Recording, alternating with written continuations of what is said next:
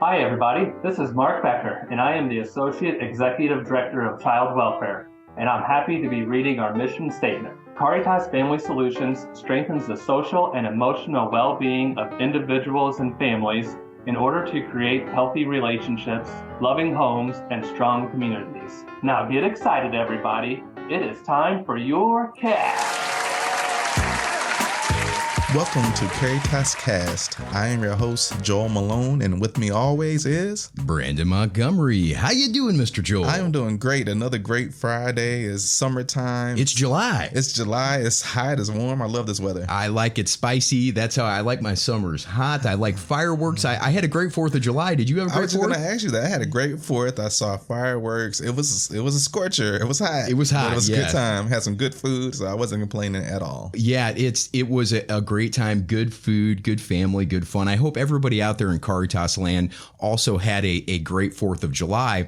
And July, besides bringing us Independence Day, actually brings us an awareness month that I wasn't aware of myself. So if you remember, as an agency back in May, uh, we celebrated Mental Health Awareness Month, a great month just to kind of bring attention to the stigma that surrounds mental health and how some people are kind of afraid to reach out for help sometimes. Uh, they see it as a sign of weakness or whatever it may be. Um, so that month is geared towards uh, just making people aware that, you know, there are those out there that live with mental health issues and it's okay to get help. But July actually brings us Minority Mental Health Awareness Month. Most people don't know this, but one out of five Americans suffer from some type of mental illness. Wow. On top of that, 14% of the US population who identifies as black or African American, 20% of those individuals are suffering from mental illness this year. That equates to over 7 million people. That's more than the population in Chicago, Houston, and Philadelphia combined. Many different cultures had many different beliefs. Um, a lot on top of that, issues with poverty, issues with lack of adequate health care. So there are a lot of things that play into reasons why certain populations don't necessarily reach out for mental health services. Um, but but I would greatly hope that everybody at Caritas uses our EAP gra- EAP program. Absolutely. And the reason I say that is one, it's free, Yeah. and your family can use it too. Yeah. And on top of that, it's 100% confidential. You can go to the intranet and click on a link on, on the homepage on the intranet, everyone. You can click on the EAP link and access everything on your own. It can be confidential. It is 100% confidential. No one knows about it. I, I would highly recommend, even if you just want to say, hey, I just want to check in on myself for maybe a quick half hour, an hour, just to make sure that any type of feelings I might be having are actually true. Because a lot of times we just need to question some of those beliefs or uh, those thoughts that we have and say, hey, are these really logical or is this just something emotional that I'm feeling right now? And it doesn't hurt to just speak to someone about that. So I would highly recommend please go to our intranet site and use those resources that are out there and it's free. Reaching out for mental health assistance is not a sign of weakness, it's a sign of strength. It, it, it absolutely is. So now to kind of talk more about that, because you and I, we can share our lived experiences, Yeah. but we are not experts in mental health. So we wanted to bring someone in who is an expert, who has that educational background, and we are so grateful today to have with us uh, one of Caritas's wonderful therapists. Um, he's really just a, a, a wonderful human being, really cares about our clients, um, Mr. Franklin Grey. Thanks for being with us today, Frank. Hey, thanks for having me. I really appreciate being here and uh, you invited me to your podcast and we can kind of talk about some of these issues. Well, thanks for being with us. Yeah, We're- thanks for joining us today. We were just mentioning that, you know, we can speak to our lived experience when it comes to, to mental health, but we're not the experts. So we wanted to have someone on you who, someone like you on the, who is an expert. So can you kind of share with us what your credentials are and your educational and work background? Oh, sure. So I actually got my undergraduate degree in social work actually from Southeast Missouri State, and I graduated in 2009. And then I went on to Florida State University, and I graduated in July of 2021. Uh, and I also got my master's degree in social work there.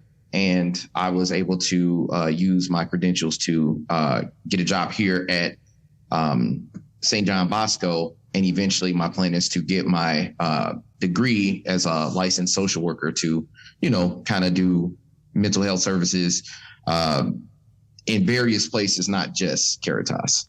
Great, gotcha. great. Well, I we feel so grateful to have you on the show, and so grateful that you're out there at St. John Bosco um, helping those children. And we we were talking about some of the differences between you know just general you know mental health awareness month and minority mental health awareness month. And me, I was somewhat naive to differences, but between people's backgrounds and how that might affect their their mental health. So, can you kind of speak to that a little bit? Uh, yes. Um, there was something that um, we had talked about earlier before where um, like the difference between like just mental health in general and minority mental health is that a lot of black people we have a lot of stigma when it comes to um, mental health and getting help in our mental health services um, a lot of the trauma that we face is you know of course from slavery and then having to sort of navigate that in the present day um, it's something that we definitely need to address because it's it's very important for um, you know not our not only our future as individuals but all of us moving forward.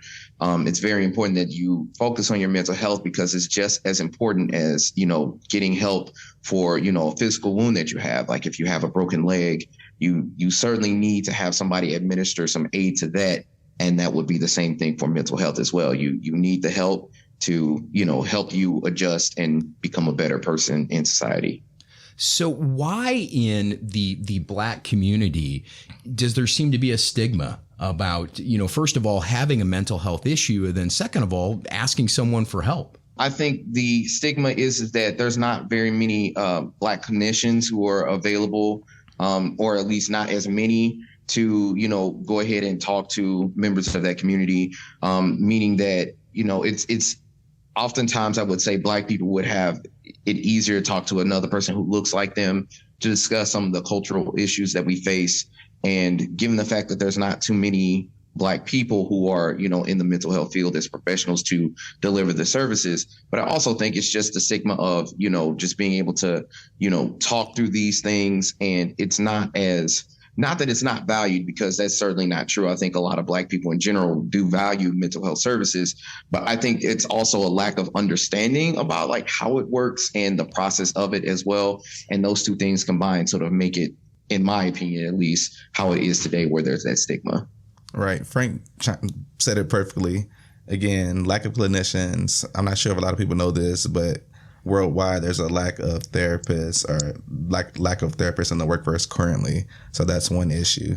Um, also having therapists that fully understand the plight of the BIPOC population as well to fully understand those issues that individuals of color are facing every day. That's another issue.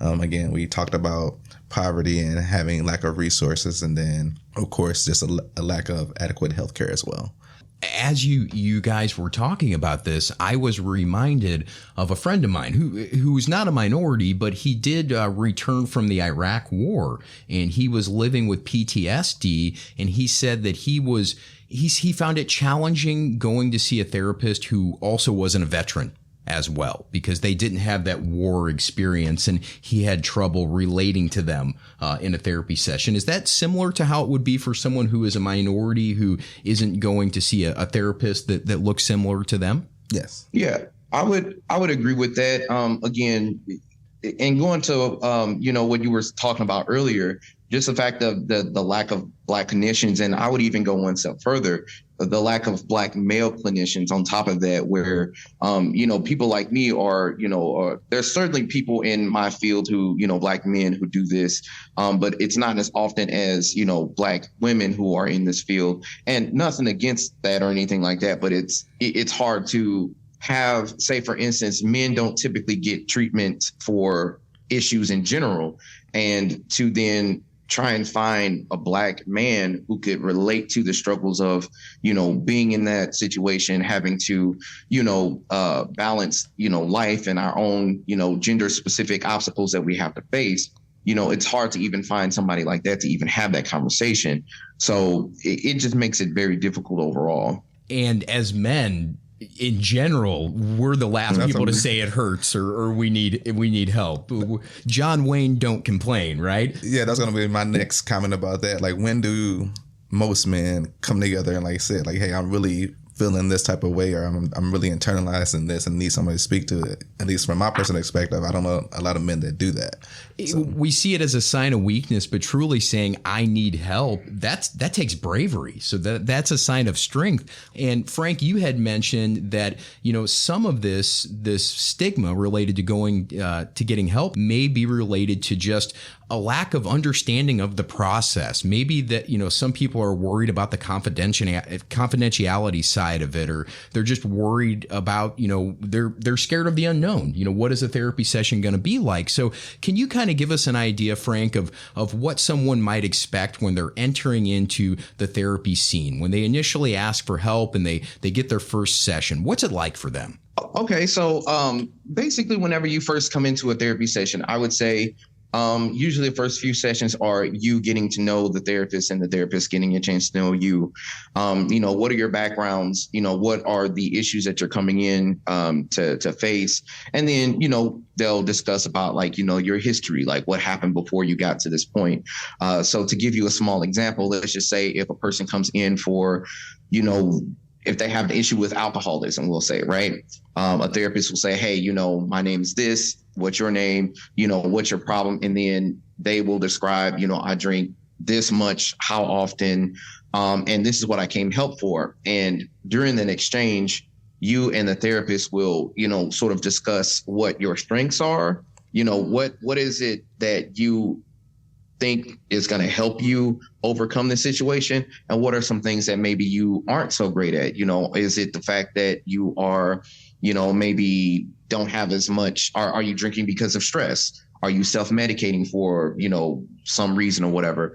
And between the two of you you will work out a plan to figure out how we can move forward.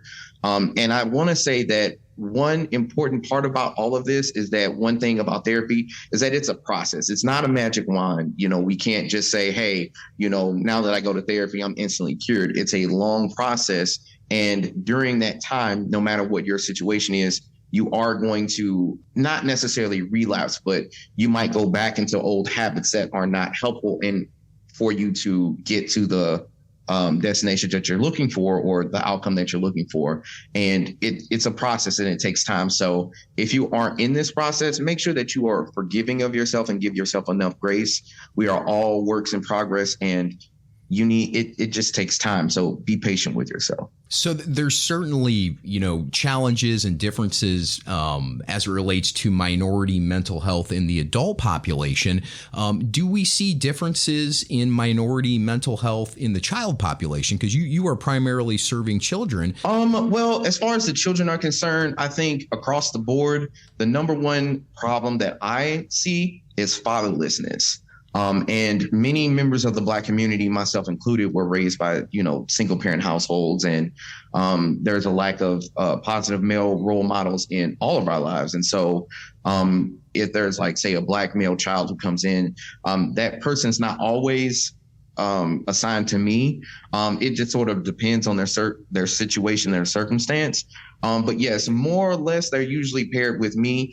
And for me, as far as the children is concerned, I usually take more of a mentorship role because there is that lack of father, you know, that father figure in that uh, role. And I don't pretend to say that I'm I'm definitely not trying to take the place of anybody's father or anything like that. But a lot of these children can very much benefit from like a, a positive male role model to like teach them more a little bit about life and you know these are some things that you're going to face and these are some challenges that you have to overcome i'm i'm kind of getting chills as you're talking because i'm i'm so mm-hmm. happy that we have someone at bosco like you that that sees that need for you know kind of filling that that mentorship role as well as that that that clinical role of, of being their mm-hmm. therapist. So if you were to, to speak to the minority population in our community and specifically uh, the population that may be living with uh, a mental concern, a, a, mental health challenge right now and are, are afraid to ask for help, Frank, what would you, you say to everyone, kids, adults, you know, that are just, you know, curious about getting into the process? How would you encourage them? So um, there's a few uh, opportunities that are available to you. Um, first and foremost, just um, reach out and see, like, say, for instance, if you have health insurance, um, look to your, you know, health insurance to see who's available to you as a provider who lives in your area. That's the first step. And for those of you who don't have health insurance, Um, if you are close enough to like say a college or something like that, most colleges have like a, a school of psychology or a social work program and they all have students that are looking for practice. And many people might be worried hey like i don't know if i want to get you know a student to practice on me. Each of these students are monitored by a practicing licensed you know uh, you know professional who is going to monitor their cases and things like that so this way you can get the help that you need uh, at either a cheap low or free cost to you if you have that available to you um, and then furthermore, I think there is a national like mental health uh, phone number that you can call. It, it escapes me the name of it at this moment, but if all else fails, there's like the suicide prevention line um, that you can call for mental health services. And if you call them, they can connect you with any mental health services that might be available to you. And uh, the last thing I would just say is like, go, go get the help you need. I know it's scary kind of talking about the problems that you have and really being vulnerable with another person to explain like you know these are some shortcomings that i have but you know it's important because i think as a the the whole purpose of therapy is for you to be free and what i mean by that is that the issues of your past and the traumas don't shackle you to doing the bad behaviors that keep getting you caught up or keep getting you into trouble in order to have therapy and you deal with those issues, you are truly free. And that's the next step wow, to be free. Man. I was going to comment on that too.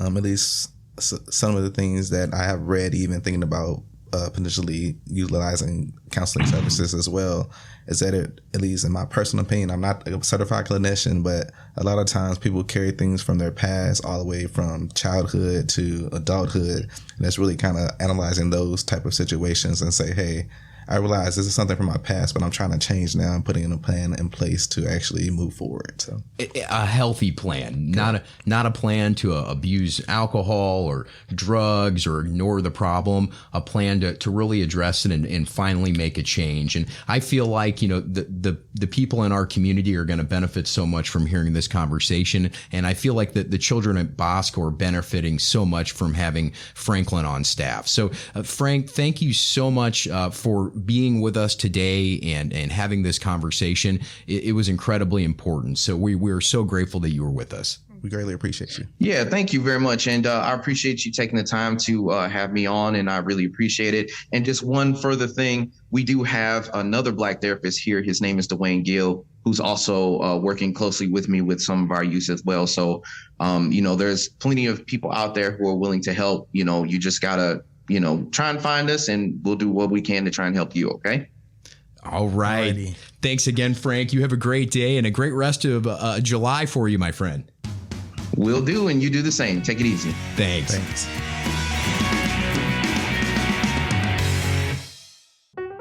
Hi, this is Kara Davis, and I'm the Associate Director of Residential Behavioral Health Services at the Royal Heights location, and I'm very happy to be sharing our mission moment with you. I'd like to talk about a successful discharge that occurred because of the dedication of several different teams working together. We had a youth who had several previous placement failures, so we began to look at his new transition with hope but also with caution. The youth service coordinator, Zaria, was attending a TBRI training that was being facilitated by our director of trauma informed care, Krista Teckenbrock, and Zaria recognized that the teachings could help to ensure a successful discharge. Zaria reached out to Krista, who enthusiastically agreed to involve the family in training. The family fully embraced the teaching. They also involved the extended family members who would be providing care for the youth to fully engage in trauma informed care and transition. Consistency in ways that the youth was engaged have resulted in a successful transition from residential care to a loving, trauma informed home. And it all happened because of the dedication of the Caritas team and their commitment to the mission of Caritas. I'm proud to be a part of the Caritas team and I'm so grateful that we are making a difference in the lives of our youth. Thank you.